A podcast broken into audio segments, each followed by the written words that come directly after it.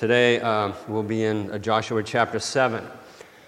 Uh, but there's a lot going on in, in, Joshua chapter 7, so I'm going to break it up across uh, two weeks. So this week I'll focus on the first 13 verses, which uh, begins in verse 1 But the people of Israel broke faith in regard to the devoted things. For Achan took some of the devoted things, and the anger of the Lord burned against the people of Israel.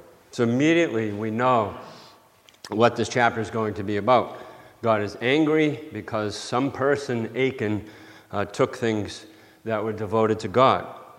But the text actually says that Israel uh, broke faith, even though an individual, um, Achan, was the culprit. So we'll get into why that is. Um, so in the bulletin, I titled this sermon, We Have Met the Enemy and They Are Us. Another apology, I misquoted that. It's a 1970 uh, quip from the comic strip Pogo. It's supposed to say, uh, We have met the enemy, and he is us. Um, he is overlooking his um, swamp, which is, got, which is polluted. It was the anniversary, uh, it was the 1970 Earth Day, and he's overlooking his swamp.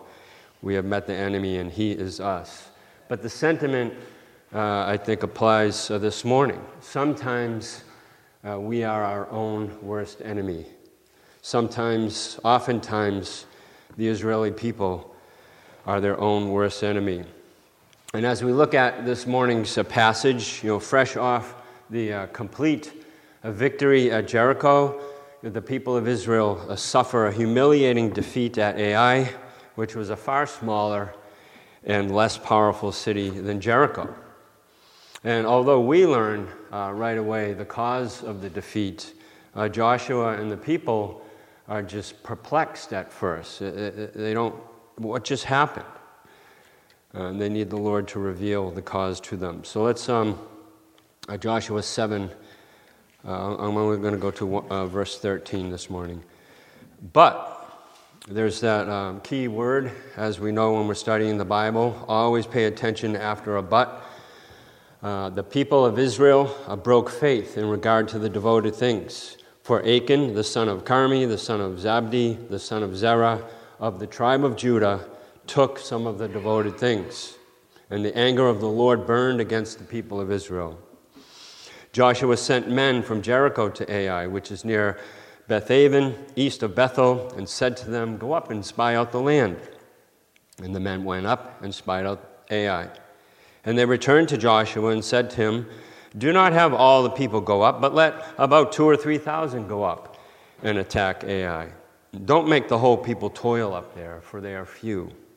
The people of Ai are few. So about 3,000 men went up there from the people, and they fled from before the men of Ai. And the men of Ai killed about 36 of their men and chased them before the gate as far as Shebarim and struck them at the descent.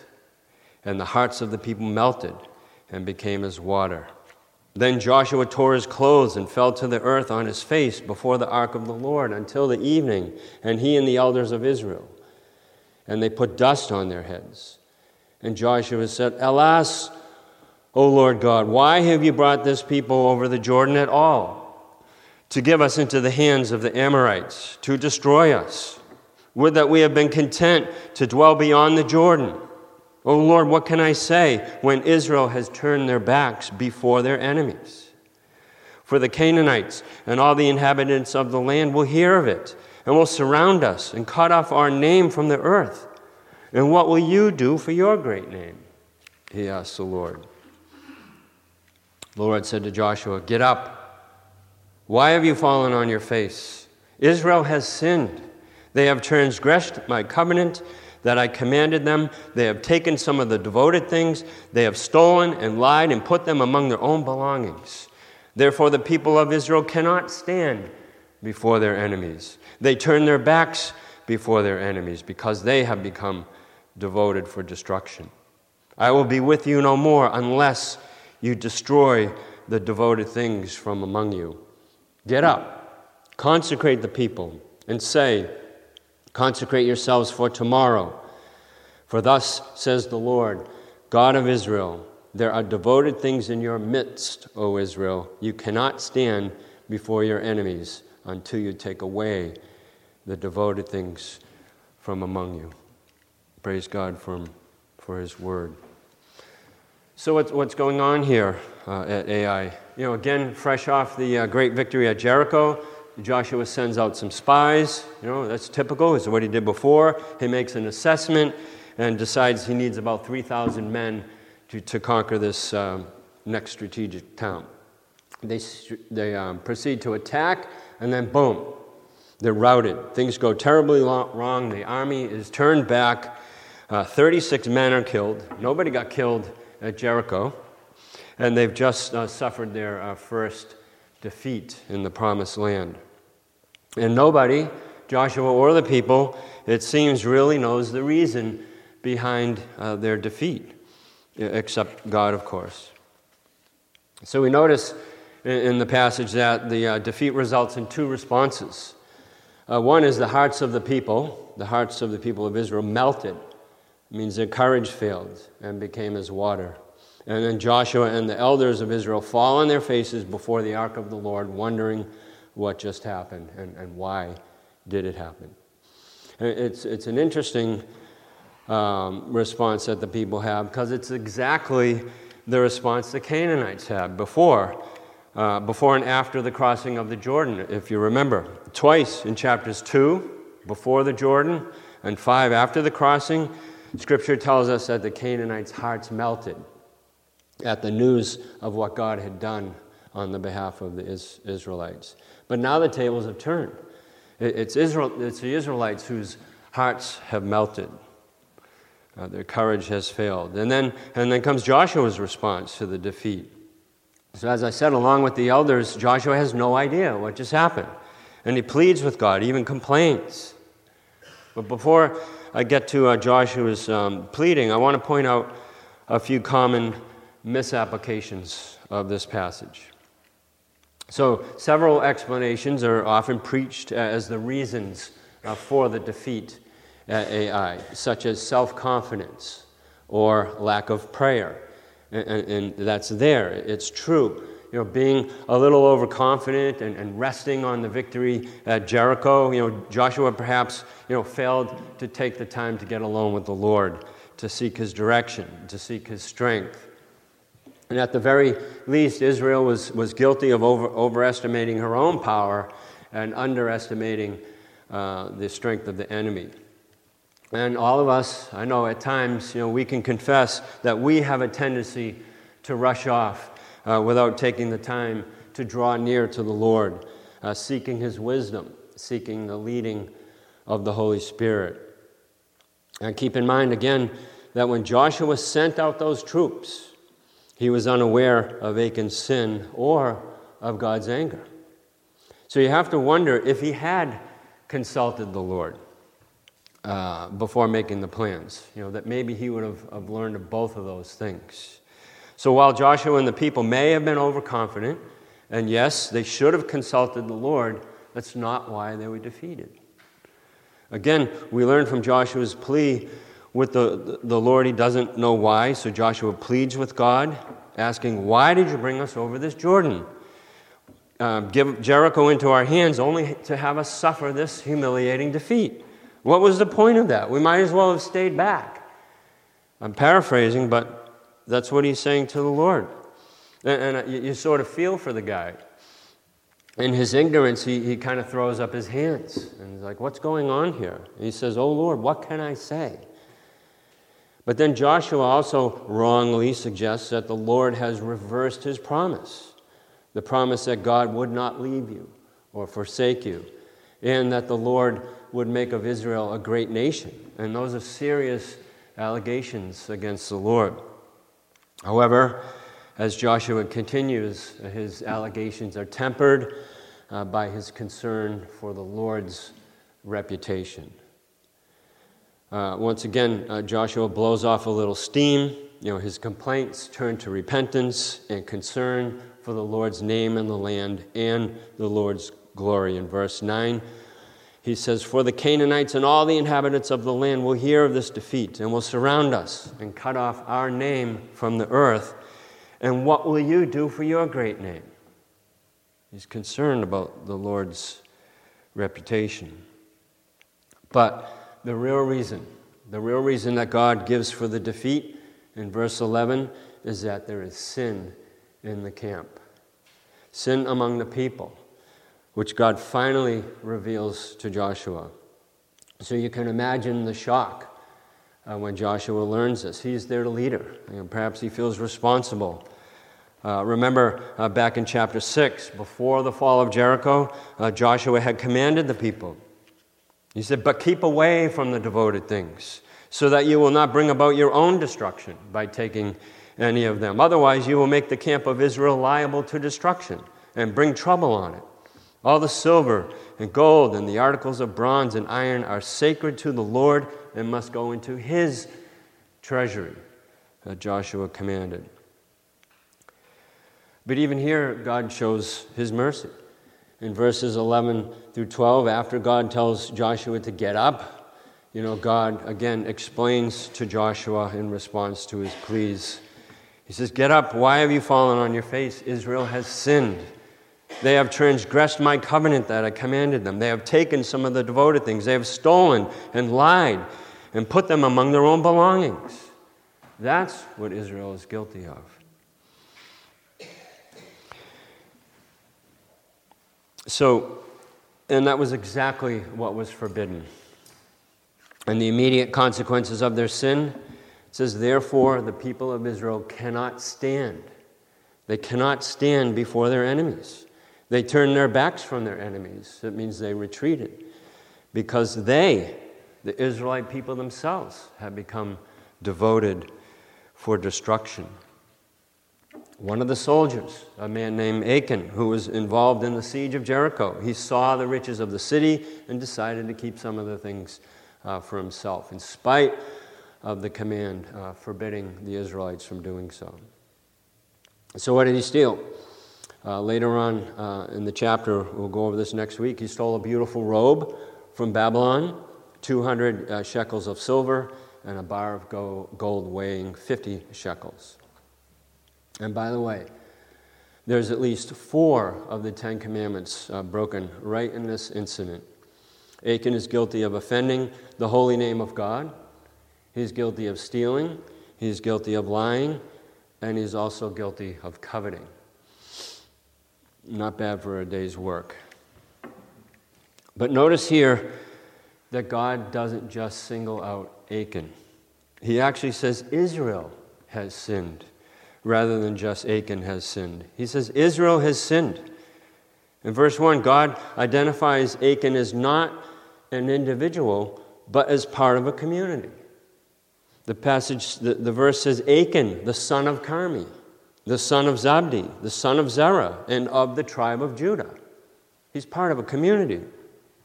So, whatever else one member did, the whole body became responsible. Israel was, was really only as strong as its weakest link, as its weakest member. And, and most of us, when, when we think of sin, we think about it individually. When, when you think about sin, you think, well, this is my life. It only affects me. But God here is dealing with the nation. He sees them as a corporate body. God has called the nation of Israel to be his witness to the world. So we don't, we don't often think about uh, sin in terms of how it affects the corporate body of believers. I mean, do you think of sin that way? uh, that, that we're a body of believers and that if one member is sick, like Paul tells us in the New Testament, the whole body suffers because uh, we have, are part of uh, one body, and I know that's referring to sickness. You know, it's, it's slightly different here. But in, in, the New Testament, you have an issue that highlights this. Um, uh, 1 Corinthians 5, Paul says, he, he writes to the church in Corinth, he says, There is sin that is causing the Corinthians' gospel witness to suffer. And he says, I've heard and it has been reported that you've got a guy in your congregation who has taken his father's wife. Now, you, are familiar with that story. And he says, Even though I'm not present with you to judge this man and his action, and he condemns them, He, I mean, he condemns the entire church for tolerating it. And he says, I want you to get rid of him. And I want you to cast him out. I want you to give him over to Satan so that he might be saved in the day of Christ Jesus. And he goes on to talk about the scripture where it says, a little bit of leaven leavens the whole lump. A little bit of sin filters through and actually destroys the whole lot. And that's, that's what God's saying here. A little leaven spreads right through the whole nation. The principle applies to, the body of believers as well. And we might think, well, that's not fair, but that's what's found in Scripture. In chapter 7, Scripture implicates all the Israelites in Achan's sin. So the notion that an individual's acts affect the whole group are found in a number of places in Scripture. A couple of examples. 2 Samuel uh, 21, um, at the beginning of the chapter, the Lord, through David the king, sees to it that six of Saul's sons are executed due to Saul's previous transgressions against the Gibeonites. Acts 9 4, Jesus asks Saul of Tarsus, Why are you persecuting me? When Saul's actually persecuting Jesus' followers. In Colossians 124, the Apostle Paul is actually suffering himself for the sake of the gospel so that others might be saved. It might seem unfair, but this, this doctrine is also familiar to us because it's the basis of the doctrine of man's original sin through Adam. But more than that, it's also the basis for justification of believers through Jesus Christ. For example, Paul concludes uh, Romans chapter 5 with these words. He says, Therefore, one trespass by Adam led to condemnation for all men. So, one act of righteousness by Jesus leads to justification and life for all men. For as by the one man's disobedience the many were made sinners, so by the one man's obedience the many will be made righteous. So, how many of you think that's unfair? It's not. It's not unfair, it's called mercy, it's called grace. If Christ wasn't obedient, if Christ's punishment on the cross on my behalf didn't satisfy God's justice, then I'd still be dead in my sin. So thank God that that doctrine is found in Scripture. Because I know, I know that I could never satisfy God's demands for holiness, and, and neither can you. We have to uh, trust Christ. And this, this issue of holiness in this passage is, is so serious that unless the people deal with the sin, deal with the leaven, they themselves will be devoted to destruction. That's, that's pretty amazing. The, um, just like the Canaanites, devoted to destruction. God's chosen people devoted to destruction unless they deal with this. I mentioned before that God requires of his people the same holiness that he requires of the Canaanites. And the judgment is the same for both also. Devoted to destruction. God is not impartial when it comes to sin and when dealing with sin. That's why God's dealing with sin required the death of his own son, Jesus Christ. In a sense, I was thinking about this God had his own son devoted to destruction on our behalf. I mean, praise God for that. And then God, I mean, uh, yeah, God says in verse 12, I will be with you no more unless you destroy the devoted things from among you. In the Old Testament, especially in Jericho, uh, as I mentioned last week, a devoted thing was something that was subject to what was called haram, Hebrew for utterly destroyed. We saw last week that Jericho was subjected to haram. And sometimes this is referred to as the ban. Jericho and the Canaanites were subject to the ban because of their uh, ongoing sin. Recall that Joshua was instructed by God to completely destroy Jericho, which he thought he did. God destroyed the walls and, and the people burned the rest. In essence, the city was purified, purified by fire. What, what was previously unholy became purified, became holy. Excuse me. Now, God commanded that certain things be set aside, kept solely for Him. All the valuable objects like gold and silver were to be dedicated to the Lord's treasury. This was apparently to be done as a kind of first fruits of the land. And it was also to cause people to trust in the Lord for future provision. Um, if, um, if Achan had just waited, he would have been able to loot all he wanted in Ai. Because the, the Lord didn't um, prevent them from doing that for the rest of the conquest. It was just this for Jericho. It was, it was isolated incidents. So the implication is that those precious metals devoted to the Lord would be melted down and purified and thus made suitable for the Lord's uh, treasury. So they, they shouldn't take any of those accursed things, those things that were associated with the, the demonic uh, pagan worship practices of, the Canaanites. Thus, Achan, in violating the ban, uh, was guilty of a number of transgressions against God. Again, God, in His mercy, He allows time, uh, uh, allows a time of consecration for the people in verse 13. In essence, it, it, it's a time for the culprit to come forward and confess. And then, as we'll talk about next week, He lays out a process uh, by which the person will be identified. And we, you notice, uh, we'll notice next week that Achan only confesses after he's found out. He only says, Yeah, I did it after they're in his tent, after the stuff, stuff has been dug up. He's like, Yeah, you got me. That's not, that's not repentance. God knew that Achan was the culprit, but the, the process of narrowing uh, down the choices from verse 14, from tribe, then clan, then household, Again, that, that vividly illustrates the community nature of Achan's sin.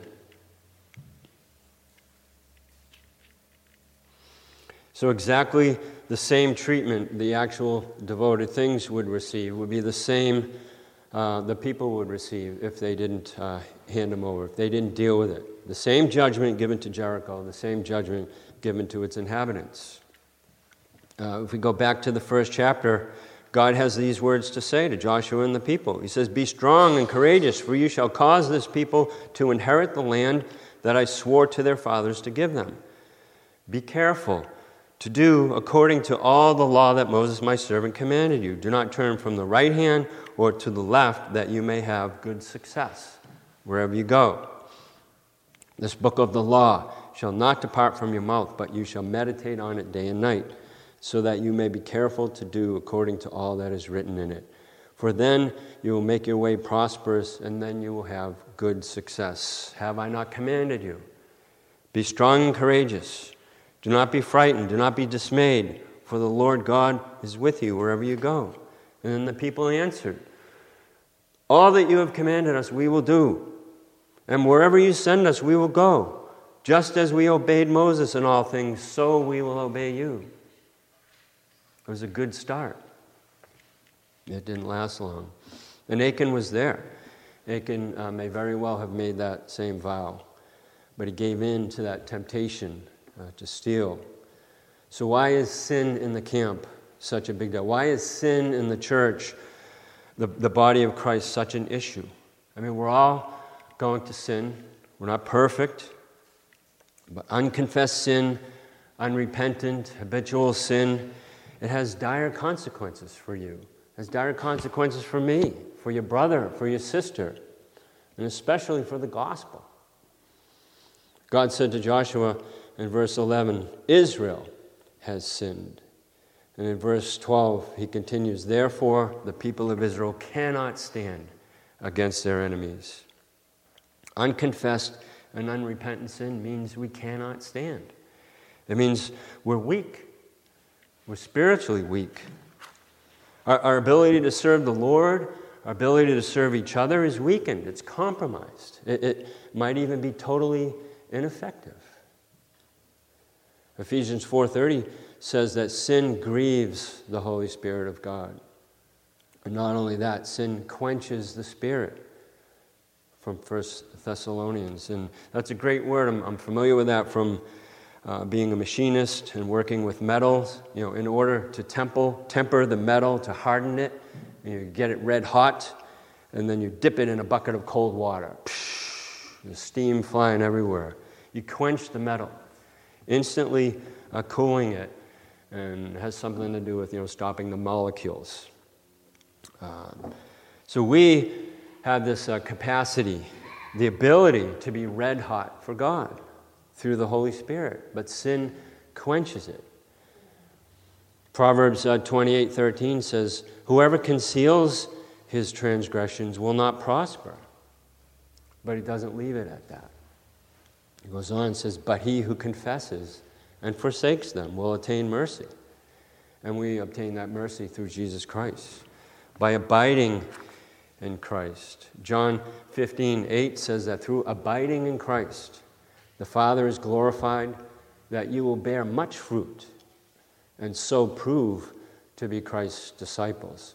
In Christ, we have the capacity to live victoriously for the Lord, you know, through any situation. I keep having to remind myself over and over that.